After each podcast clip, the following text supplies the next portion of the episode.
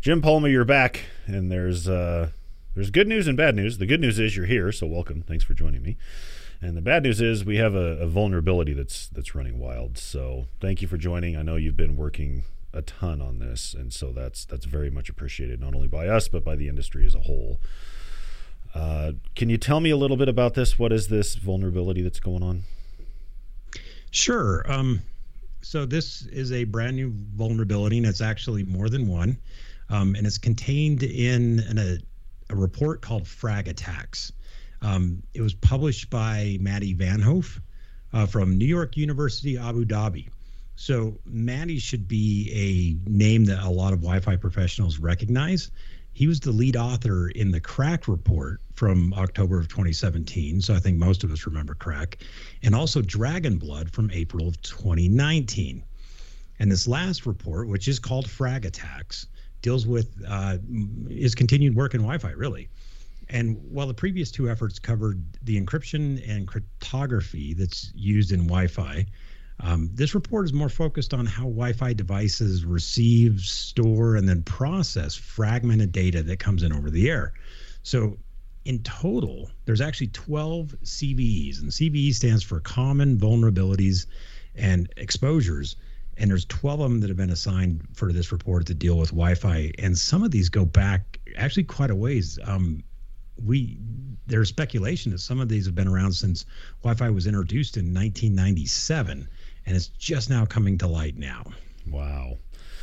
Okay, so is there an immediate concern for the safety and security of our data that we transmit over Wi-Fi networks? So there's not, and this is the big difference in this attack or this report and all these attacks compared to the previous ones. Um, nothing in this is about the encryption in Wi-Fi or the cryptography behind it. You know, uh, KRACK and Dragon Blood is about the cryptography and the encryption and how the keys are done and breaking those keys and, and doing that stuff. Um, if I had to guess, and this is just my personal opinion, some of these vulnerabilities were found as they were trying to kind of work around this inability to actually crack that encryption. You know, malicious actors like to be able to decrypt things on the fly and be like, oh, yeah, your encryption doesn't matter. I can decrypt it and I can get that data and get that information immediately. And this isn't that. And so I think what happened is, is when they were like, hey, how do we try to break the cryptography again? They went, we can't. So maybe there's a different way. You know, if you if you if you build a strong enough front door and somebody's like, yeah, we're not even going to try to bust down that front door, but let's see if we can find another way in, find another way. And I think that's where this report really came from and the the origins behind it. Okay, that makes sense. So that I'm sure that makes me feel better and other people listening as well are watching. So when we look at these, what can we do right now to at least prevent this? So the unfortunate thing is, is because it deals with how the data is fragmented when you send data over the air. You know, we can't just take a single video file like this video and just send it over the air as a single chunk. You know, we have to break it down, and so it's it's fragmented and then transmitted and then aggregated, and these attacks and these vulnerabilities are about how that process happens and and how the devices handle it and how the devices do this and because it really goes back to you know how wi-fi was designed way back in the 90s the only true fix to for this is to patch the devices and you need to patch all the devices not just aps but client devices as well mm. some of the attacks in here are actually targeting the client device themselves, where it doesn't matter what your APs are doing. It doesn't matter what anything that happens with the APs. These are attacks where an attacker can craft malicious frames and change things in them. Say, hey, I'm at, you know, it's a data packet, but we're going to call you a broadcast packet. We're going to call you something else, and we're just going to send it to a laptop or a phone or a tablet, what have you, and trick that device into saying, "Oh, I'm going to receive this anyway, even though I don't know who you are. I don't know who sent it to you, and I don't know why you sent it to me, but I'm still going to receive it, and then I'm just going to do whatever it is you tell me to do." And so it's it's actually kind of scary. So it's it you the only way to fix this is to patch it. You have to get patches from you know the vendors of not only the APs but also your client devices. And so it's it, that's really the only way to to prevent this or try to stop this. But that being said, these are really complicated attacks. There, some of them are multi-part. Um, you know, the ones I referred to is just a single. Hey, I'm going to send you send you data. There's others that are two, and some of these are even three-step attacks, where three, you know, where you have step one, step two, step three, and it's complicated. You have to be very close to the person. There's a man in the middle component. So there's all these different moving parts that have to line up specifically to make these attacks work. So even though they're scary, they're also very complicated to carry out in the wild. And so I don't imagine a huge rash of it. So while it's scary because of what it can happen and and and really it goes at the heart of Wi-Fi, it's also I don't think something we're going to see. You know, there's not going to be a bunch of hackers going out this afternoon or tomorrow, you know, and all of a sudden, you know, stealing everybody's data. So there's there's there's a, still a lot of moving parts, but yeah, the the the end of the day, we're going to have to patch everything. So one of the things that's always a little bit unnerving is when you find vulnerabilities like this, the industry has to catch up and create patches for it, right? So as we wait for vendors as a whole to have everything patched and those patches available, what can we do in the meantime? So I'm actually glad you mentioned the thing about having, you know, getting all these patches out because there really is a lot. And because it's not just something that deals with, say, Dragon Blood, where it was just around WPA3, you know, because it's Wi-Fi in general, it affects all generations of Wi-Fi. So there's a lots of moving parts in here. There's lots of different things, and so there's just been a ton of work, like you alluded at the beginning, behind the scenes in order to get these patches out. So I know they're coming. There's going to be some that are going to be posted a lot sooner than others. So in the meantime, while we're waiting on this, um, there's some things that people can do. Um, and it's interesting because the researchers, Mathy Vanhoef and his team, actually point to this, where they say that there's some current standards that exist today that would help prevent some of these attacks and mitigate these things, except they're not used today, at least not wild, uh, widely. You know, they're there, but we're not using them. Um, some of those things are like 802.11w, which is protected management frames, which is the ability of sort of after the device, you know, when the device starts talking to the AP and they're passing traffic, attackers like to come in and they like to try to bump you off, and they they attack those management frames. And 11W, what that does is it actually protects those to where you can't kick a device off. Once I'm associated to my AP and my enterprise, you know, my work or wherever I'm at, then that protects that attacker from knocking me off and they can't do that anymore. Another thing that you can look at is um, looking at enterprise grade security you know, as Wi-Fi has evolved and we've gone on, it used to be, you know, it was WEP, and then WEP got cracked, so then we went, oh, WPA two, and or WPA for a minute, and then WPA two, and it was personal, and we had pre-shared keys, and everything was great. But as as we've evolved, and as, and as attackers and researchers get, researchers have gotten better at this, you know, we've started to realize that some of these things, you know, just a standard password doesn't really cut it anymore. We need to have something else, and using enterprise security that uses different EAP types that are that do what's called mutual authentication, where the AP authenticates the device, but also the device authenticates the AP and says, "Hey, is this really the, the AP that I want to join, or is it something else?" And so, so doing some of these things like that helps secure our networks. Now, the problem with that is they take a long time to build. They're complex, and more importantly, not all devices even support it. So it's not like you can just go into your controllers and just say, hey, I'm going to turn on 11W. I'm going to turn on, you know, EAP TLS and, and WPA3 Enterprise, and I'm going to secure the whole the whole thing. I'm going to lock it all down because what's going to happen is, is about half half to 75 percent of your devices are going to fall off because they don't support it.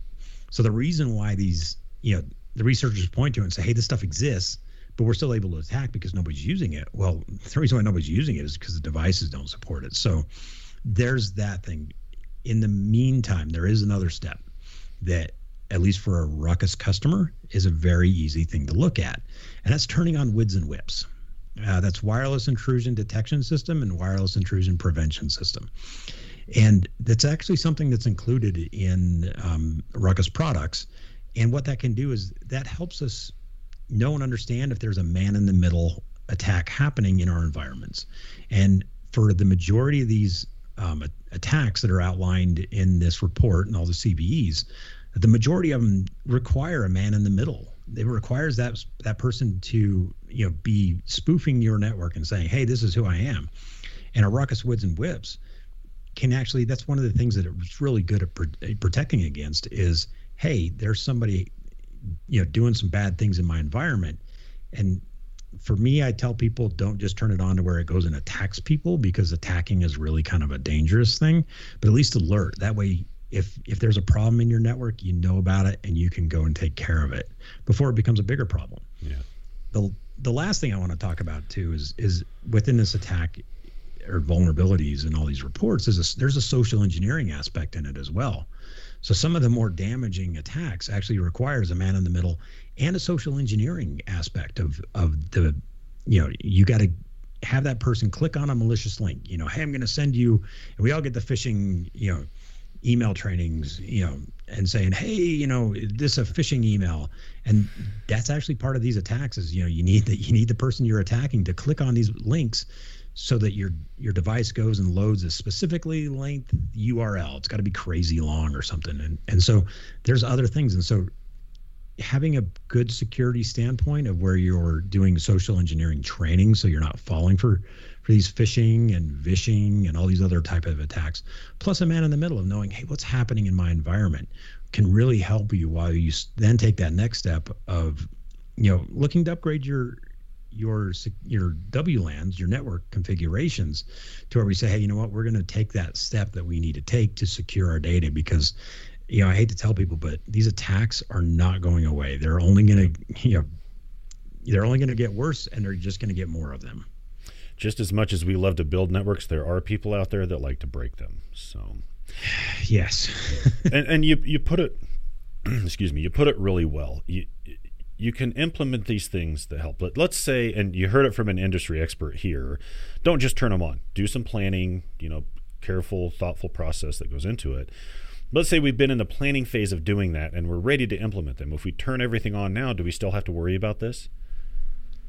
again, you still have to attack it or you still have to patch it because these attacks, some of them are not necessarily, I mean, it's not about that communication between the client and the AP and how that all works that we normally associate with these attacks, especially with KRACK and dragon blood. It's not a, it's not just about that. It's about how our Wi-Fi devices receives, stores, and processes this data because, you know, I know it's weird, you know, to have a Wi-Fi conversation and have to explain the fact that, you know, hey, you know what? Not all of our data gets from device A to device B within the, and we call those stations or stays, STAs.